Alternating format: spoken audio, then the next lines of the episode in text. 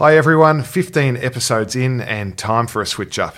Instead of the usual format with me asking the questions, I'll be giving the answers this week. I've invited Erika Jonsson, Head of Communications at Six Park, to join us for this episode. Questions have come in from you, the listeners, via Facebook, Twitter, emails, and I think I've even got one from Instagram too. Thanks to everyone that took the time to shoot me a question. Before we begin, the usual disclosures this podcast is for educational purposes only and doesn't qualify as financial advice, and individuals may hold positions in the companies and securities discussed in this podcast. That's enough from me. With no further ado, let's get on with the episode.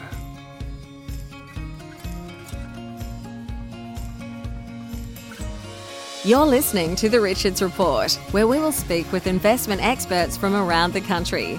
We will cut through the jargon to allow you to make more insightful investment decisions for your future. This is The Richards Report.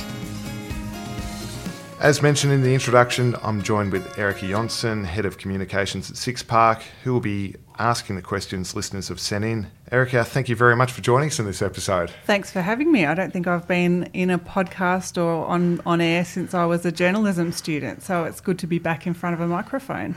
Well, I've only just started this podcast relatively recently too, so it's, it's, it's fairly new for me too.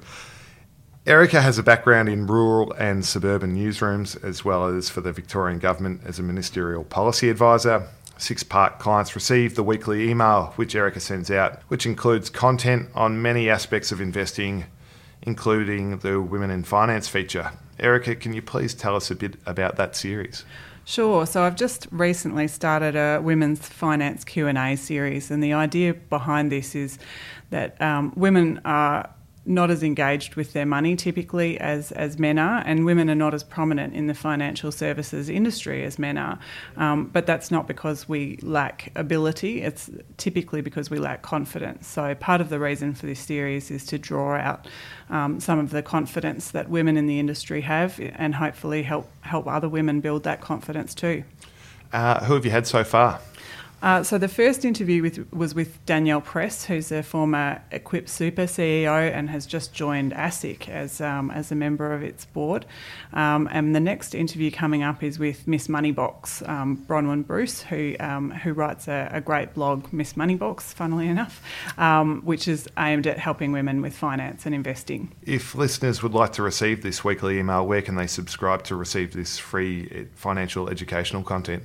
So you can head to the Six Park website, www.sixpark.com.au, and head right down to the bottom of the homepage, and there's um, an opportunity to sign up your email address there, um, or shoot us a line at contact at sixpark.com.au um, and let us know, and we can add you to the list. All right, great. Let's get on to the questions. All right, so the first question that we have is from Kate on Twitter, and she'd like to know, Ted, how old you were when you started investing and what was your first investment?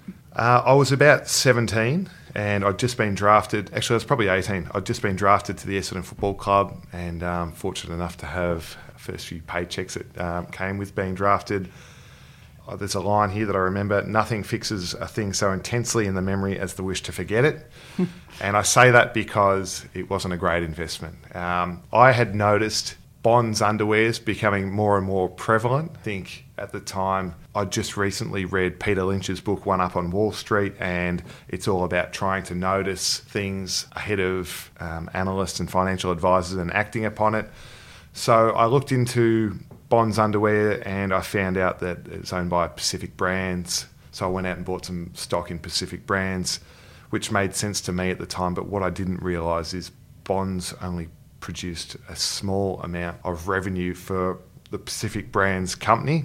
And even though my thinking was actually correct, that bonds uh, revenue was growing. It wasn't growing in that greater proportion, and um, the bigger businesses within Pacific Brands were going backwards. Sub- subsequently, the share price went backwards, and I sold at a, a fair loss, and uh, I made a very expensive lesson. Yeah. It's um, it's it's something that we all have to learn, I guess, as investors, is that um, something doesn't necessarily stack up just because it looks good on paper. Yeah. Um, or because you have a feeling about it, that doesn't necessarily make it really great idea either. It's it's a it's a tough business. I paid no interest at the time as to the valuation of the business, which is is something that you can't overlook. Now, our second question comes from Lou on Facebook, um, who's interested in what the common investing mistakes that people make are. Well, I, I, think from my perspective, the main two mistakes I've seen is first of all, people confusing investing and speculating. Uh, so, for example, a multi with your mates, uh, some cryptocurrency that deep down you know nothing about, or some small cap gold miner that you've heard about on Sky Business that, and you don't know anything about mining. That's not really investing, that's speculating. So, it, it's probably more akin to gambling. The other mistakes are behavioural mistakes. And a lot of these mistakes come back to the study of behavioural economics, which I love. Um, I'm pretty excited because I've recently been accepted to do a course on behavioural economics at, at Harvard, which I'm um, yeah really excited about. I head off um, shortly, and um, behavioural economics is important. As how you think and act with your investments will have the greatest influence in your ability to achieve returns. So knowledge of these behavioural mis- mistakes won't stop you from making these. They'll just give you a better chance. So, for example, just because I'm aware of them doesn't mean that I'm immune to these. These biases still affect me, you, and everyone. So, let's go through some of them. Uh, one of which is anchoring. Uh, I know I get anchored to a price that has absolutely no meaning to the market nor anyone except myself, and it's quite often that price that I'm anchored to is the price that I paid for it. Um, another another bias people have is recency bias. More often than not, we sign up, invest for the long term, but we assess performance monthly and sometimes even daily or even even hourly. You know that there will be volatility and corrections and crashes, but as soon as, soon as volatility hits, it really is hard to stay calm. Another bias we have is the endowment effect. And what I mean by that is we often overvalue something we own. I was very lucky enough to buy a property when I was playing football, but I am aware of the endowment effect means that I probably think that that property is worth more than it probably is. And I think the resale value of my old Volkswagen Tiguan is probably worth more than it, uh, it really is too. Just a couple more. Loss aversion is the aversion of making a loss um, because of um, how much that hurts you compared to the potential gains that you might make. And I know this gets me to um, I was thinking about this the other day because I actually think grand final losses hurt more than the exhilaration of, winning a grand final. And with regards to investing, I think loss aversion can inhibit people from taking that first step because they are worried about losing money. And the, the last one, which I'll, I'll mention, is um, confirmation bias. And I, I, think we're all guilty of this. Uh, what I mean by this is we put the conclusion first and then we search for the evidence to support that conclusion. In investing, you might think you're a good stock picker and you look for the stocks that went up to support your thinking. The stocks you were successful on, you probably attribute to skill, and the ones you're unsuccessful on, you probably attribute to being unlucky. But it's it's really it's quite hard to differentiate luck from skill. Confirmation and bias is pretty prevalent in politics too, where people will search for articles and news that confirms their own thinking you may think that I was a bad footballer, but um, to be fair, there's probably plenty of evidence to p- support that thinking, though. so, Erika, I know that you're you're a big fan of behavioural economics too, and you, you're probably aware of your own biases too. How have you noticed that they, these affect you? Yeah, look, I've I've been thinking about this quite a lot recently because I've been investing through Six Park for about 12 months now, a bit, bit over 12 months. Um, and that's my first sort of direct exposure to investing. I've obviously got my superannuation, but most of us don't think about that as an investment, strangely enough.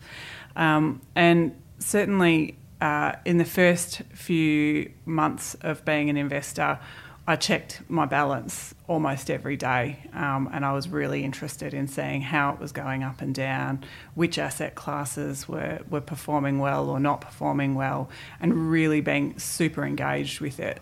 Um, and that probably led me to want to top up the account more because, you know, particularly when it was growing, it makes you want to add more and get more of that growth. Um, but also learning along the way and helping communicate along the way those those biases and um, and and in February when we had the market correction of around ten percent. Um, knowing that that was on the brink of happening um, was a really good thing, and knowing that my instinct would be, you know, to feel terrified when I opened my account and saw that my that my balance was down, not by that full ten percent because it's diversified and it wasn't the, the entire amount, but you know, it was in the red for a significant amount compared with what I was used to, and just being prepared for that feeling and knowing that the safe course of action was to just let it go. Um, and sure enough, you know, within a few weeks, it was it was a very short frame of time um, to recover those losses. But it was probably my first real experience of, you know, being aware of that bias and being able to avoid it, which was a good thing. now, if we could move on now, we've got a question from Bobby on Twitter, um, who is uh, aware that they're straying into barefoot investor territory, but wants to know how young's too young to have a formal wealth creation plan, and how do you do that with robo advice? It's an interesting question, and uh, the Pineapple Project is a really good podcast on this topic and um, regarding pocket money too for young kids. Erika, do your kids get pocket money? They don't at the moment. Um, my kids are eight and four, and my eight-year-old's got a few friends who have pocket money, but we haven't gone down that path yet.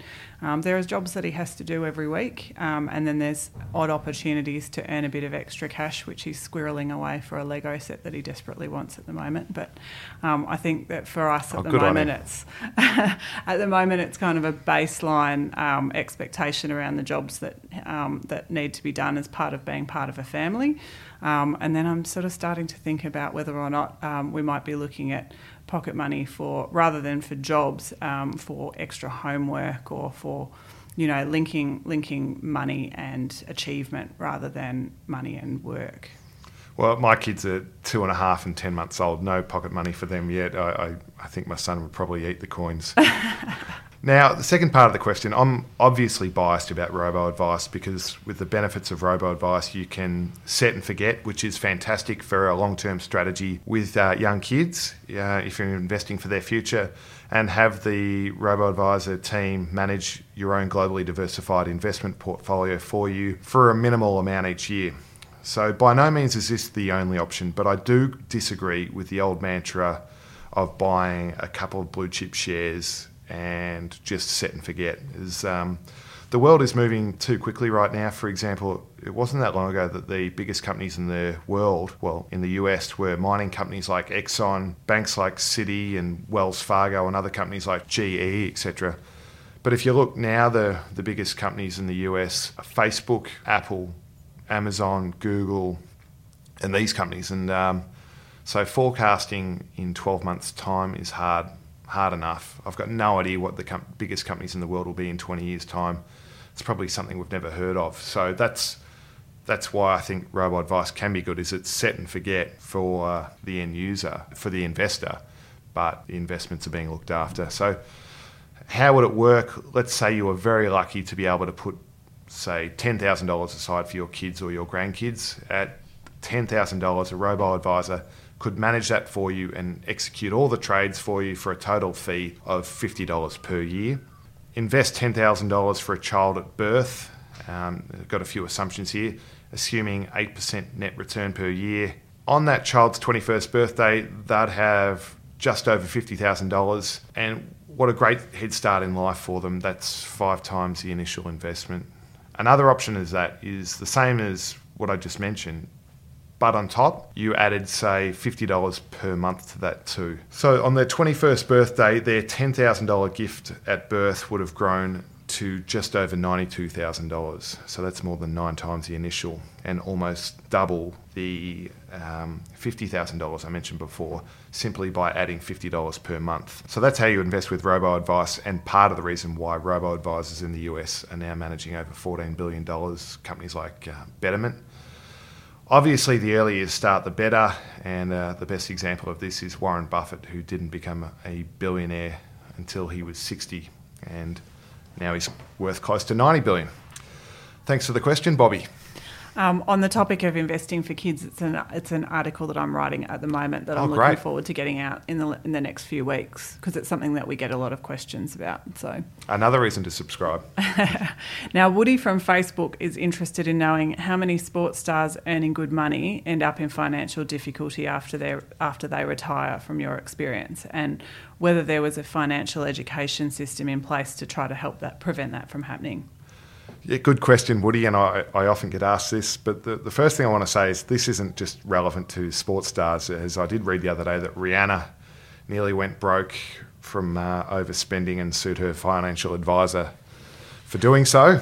Um, Morgan Housel wrote a great piece the other day that I read, and uh, I really liked it. In it, he mentions that most people say they want to be a millionaire, but what they really mean is that they want to spend a million dollars, and that's probably the opposite of being a millionaire. And I think sports stars can fall into this trap. So if let's let's have a look at the stats um, from a study in 2009 that I read. It found that two years after retirement, 80% of NFL players were broke.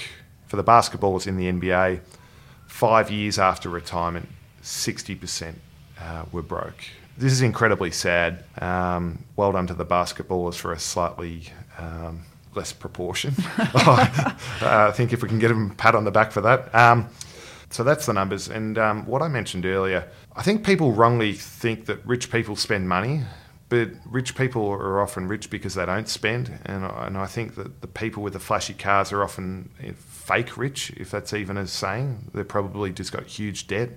I sat on the board of the AFL Players Association for a few years, and I'm proud that in the AFL we don't have the numbers of financial hardship that the American sports have, but we're not immune. Um, players do fall on hard times, and despite being well paid, AFL players do get financial education, but I think that only gets you so far. The onus is on the individual to be able to balance that want versus need at the right time and to defer immediate gratification that a new flashy car might bring, defer those benefits for um, future gratification.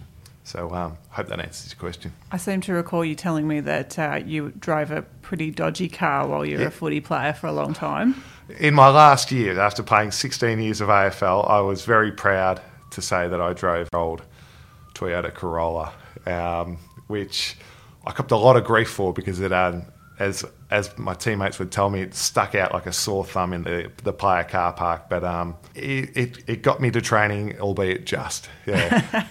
Well done. Oh, Now, Jacob um, sent us an email, and his question is about staying informed around the macro situations that can affect ETFs and markets from a broad level. Um, and he says that he finds a lot of the material out there is either too basic or too micro. Yeah, well, um, I get the impression that Jacob is actually quite well read. I reckon yeah, so. Yeah, So um, there's great advice from uh, Warren Buffett that I like, and um, his advice to to young people is to read everything and start young. So um, I actually don't know how Ja- old Jacob is, but um, uh, well done. The obvious answer is to read the business sections of the papers, in particular the Financial Review and the Australian. But I think Jacob probably knows this if you want something more, I, I recommend the the Economist. All the people I know that read the Economist are all really smart, but it it's it can be a tough read. It's not the most enjoyable. And um, full disclosure, I don't read it regularly, so I'm, I don't want to try and put myself on some pedestal there. Two alternative sources of macro news that I kind of quite like because they're um, quite entertaining, but they're certainly not traditional. Is John Oliver's last week tonight, which I, I can I'll put it in the macro category because it gives you some great news. Um, what's happening in the US and um, Freakonomics have some really good podcasts. They did a, a recent one on the issue with inflation in Venezuela, which um, was um, was not only educational but it was fascinating too. Apart from that, Six Park put out monthly performance reports, which always touches on the macro themes for each asset class that we invest in and what has affected the, the prices over the prior month. Erika, um, when is our next investment committee update going out to? I'd say to expect it probably at the end of this month, um, hopefully, um, or early in the next month. The committee meets um, regularly, so we'll be looking forward to getting out some of the insights that come out of that meeting. Okay. Got a question on what the best investing podcast shows or episodes that you've listened to are. All right. My favourite podcasts are pretty much always investing podcasts. So um, I know that people love their detective and criminal stories, but each to their own. That that's not me. But I, I do know that they're very popular. My wife loves them. There's probably half a dozen podcasts I like, which um, for whatever reason they're mostly American. Um, I really like episodes when my favourite podcast overlaps with another, and what I mean by that is when one the host of one show interviews the host of another. Um, so there's an episode where Barry Ritholtz from Masters in Business, who, by the way, um, Barry's awesome. Uh, when Barry interviews Patrick O'Shaughnessy, who has his own show, Invest Like the Best. So having those two together, it's, it's really interesting. Patrick's probably the same age as me, um, and he, he has a book out that I really want to read called Millennial Money. That episode was back in mid January 2015. So um, we're going back three and a half years ago, but it, I really think it's quite timeless. Really interesting episode. Another podcast I like is Animal Spirits with Michael Batnick and Ben Carlson, which which is great. Yeah, the most recent episode's probably as good as any. It, it, can get a bit more technical and a bit more about current events, so it probably doesn't. It's probably not as timeless as um, Masters in Business with Barry Ritholtz. On a side note, Michael Batnick has got a really good book out right now uh, on the best investors and the worst mistakes, which I, I recently re- read and um, was really interesting. Uh, the third podcast I'd like to mention is Freakonomics Radio, in particular, the episode where they did the stupidest thing you can do with your money, which is a, uh, a fantastic subject title, but also uh, a great episode. Uh, in that episode, they do some great interviews with Jack Bogle, who was the founder of Vanguard. Uh, it gives us a bit of background on how and why ETFs are disrupting the wealth industry. Uh, that episode came out in March of 2018. Freakonomics does some great stuff. They just deliver um, content in really innovative ways and make it very relatable, which yes. is such a talent in that sort of subject area. Yeah.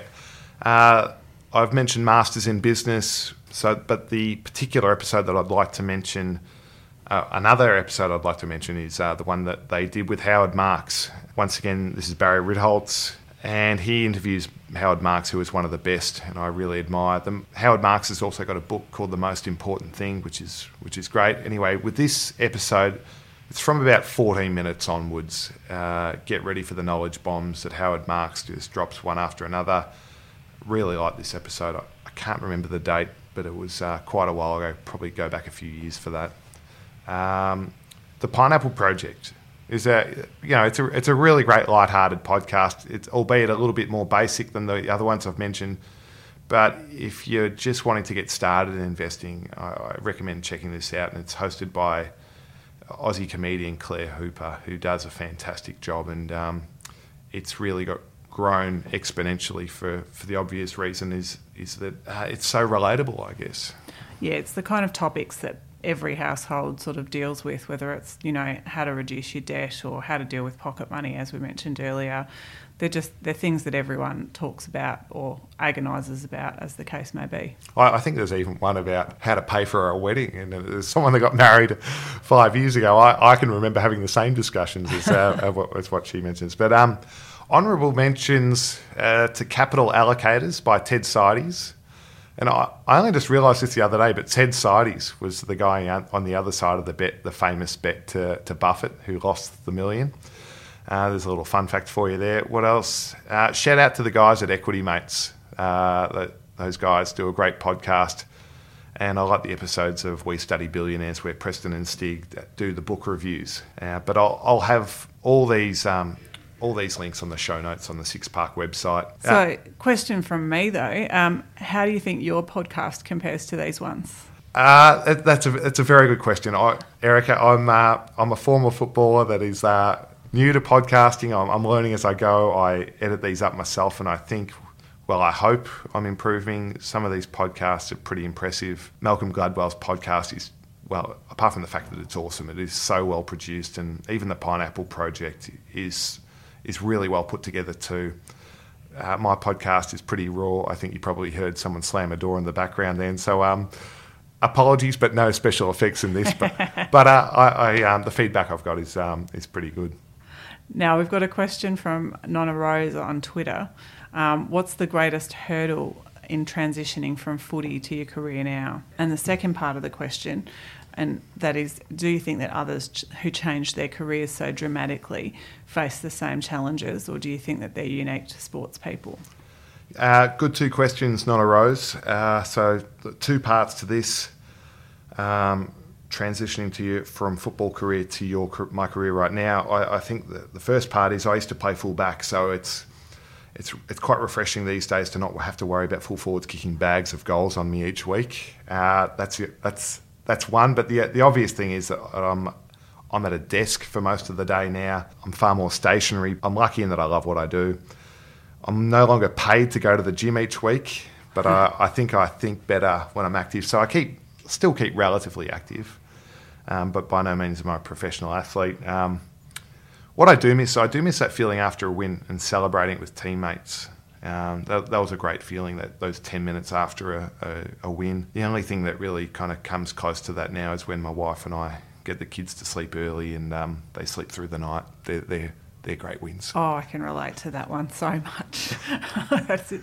That's a huge moment. And what about part two, which is looking at um, whether or not other people who change their careers in this big way face the same kind of challenges? Yeah, it, and that's. I think eventually disruption will affect everyone. So I think changing careers will probably become more common. Um, there's a Japanese word to describe this called mujo, which I can remember, which means impermanence disruption is definitely having more of an immediate effect on some careers over others. So, as with many things in life, it, it won't be fair. Um, so, if you look at car manufacturing um, in Australia, which has been heavily disrupted, so you've got Ford in Geelong, which have closed down, and, and Holden um, in Elizabeth in South Australia. These industries closed down because of manufacturing in places like Thailand, where people are assembling, assembling cars on $6 per hour and increasingly robots you know, operating on nothing but the cost of electricity. So it's hard for me to generalise on this as everyone has their own skill sets and their own passions and interests. Um, yes, footballers are paid much more, but there are some similarities there, and, and that's finding the life skills you learn in one career, thinking ahead, making necessary sacrifices, and, and applying it to your next career. I can see that many journalists um, are pivoting from purely writing articles for newspapers to complementary skill sets of producing more video content, content and podcasts, which is possibly where the eyes and ears are going now. Erika, you used to work at newspapers. Would this be a fair comment? Absolutely, and media is another industry that's being heavily disrupted, um, partly uh, because of uh, outsourcing, but also because um, users are generating so much content. Newspapers don't have to pay professional journalists to gather news and facts. You know, you can go onto Facebook and Twitter and have people who are eyes and ears on a scene who are happy to share their photos and their experiences. And so it, it's changed the complexion of news significantly. But um, and I do think that people who have those complementary skills um, in, in social media, in video, in um, in those kinds of areas are definitely going to have an advantage as, as things continue because print print media as, as a medium is um, is not going to be around much longer. Realistically, it's um, it's sad for me, but but true. now I've got another question from More Money um, in Perth, and that's: Do you think that financial literacy should be taught at school or before undertaking large debt commitments? Yeah, good question. More money, more money. Uh, yeah, I agree. Um, credit is getting easier, and with that, the potential damage that young people can inflict upon themselves is getting worse it can significantly affect their stress levels and even looking over the long term, their retirement uh, would be affected too as people not starting their savings journey early enough. So I, I, certainly agree. It's important to have the, the conversations in school as money smarts and budgeting is a fantastic life skill to have. And more money also mentioned the large debt commitments and um, had a question around that. And I think having a basic understanding of the dangers of debt and the importance of shopping around for a mortgage is important, as it, can save you tens of thousands of dollars in life. So, um, and I, have actually had a look at their website, and um, uh, it looks quite interesting. So check it out, um, moremoney.com. So M A W E R M O N E Y.com. Yeah, check it out. Now we've got another question from Kieran O'Gorman on Twitter, which is what some of the major differences are between a stockbroker and an online app or trading platform? Yeah, good question, Kieran. It's it's hard for me to generalise. as stockbrokers will all have their own investment philosophy. Some are quite passive with their investment recommendations, and others are uh, actually the antithesis to that. And they're very active and out trading for clients every day and charging a fair sum to do so. So traditionally, stockbrokers recommend individual companies or stocks and pass on the costs to clients to do the trades for them. Whereas most robo advisors I know actually absorb the trading fees, so clients don't pay for that. Most robo advisors also invest in index funds, so they're not always trying to pick individual stocks that's probably the main difference, but I, I, could go on. Now, Matt on Twitter is asking about how often the investment committee at Six Park meets and whether or not there are automatic triggers to adjust our asset exposures. Yeah, hi Matt. Yes, our investment committee meets monthly, and for unique events, they meet when required to. So, for example, an event like Brexit, um, Trump, well, any Trump event. um, and more recently, the volatility in February, which we mentioned earlier uh, this year. Um, they'll meet and we'll have communication out to clients there and then. And we also have automatic triggers that will flag when a portfolio needs to be rebalanced and when that should occur. Our system also has a human overlay that needs to approve this rebalance. So sometimes dividends might be coming in, or the client might be dollar cost averaging by adding a certain amount of money each month, and this is taken into account. So we not we try not to overtrade clients or create any um, unnecessary tax events. Now we've got a, an anonymous question from Facebook Messenger. Um, I've thought about transition to a finance role. Can you talk about what courses are best to do this, the best and worst things about working in finance, and interested in how you see the role of robo advice versus a face to face advisor? Yeah, quite a few questions there, so I'll, I'll do my best to answer them. Um, I, I, consider myself new to the finance world, um, but this Royal Commission is certainly providing a shake up to the in- industry, um, albeit a necessary shake up. Uh, most of the big banks are all getting out of wealth now. So who knows what the industry will look like in five to 10 years. Uh, I love working in finance and investing as it's competitive and there's new challenges and opportunities every day. And without getting too romantic, I, I really enjoy helping people invest to improve the future quality of their life. Um, another part of your question um, how do I see the role of human ad- advisor compared to a robo advisor? Well, I don't necessarily think it's binary. You don't have to select either a financial advisor or only a robo advisor. As um, in the US, it's it's common for advisors and robo advisors to work side by side.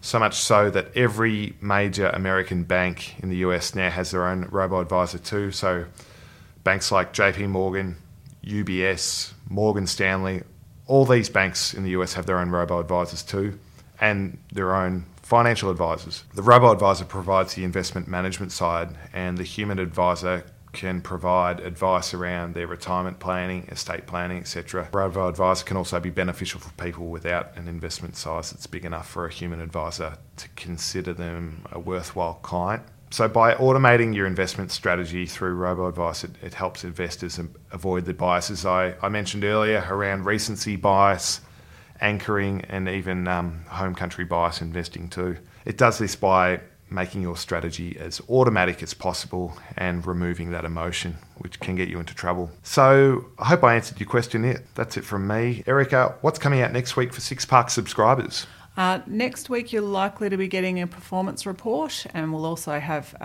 our Q and A with Bronwyn Bruce from Miss Moneybox coming up in the next couple of weeks. Um, and all of our new clients in September are going into the draw to win a $1,000 voucher for a RedBalloon. Oh, great. Fantastic. Well, that's it from Erika and I. Erika, thank you very much for joining us for this episode and helping out. Apologies if we didn't get to answer your question.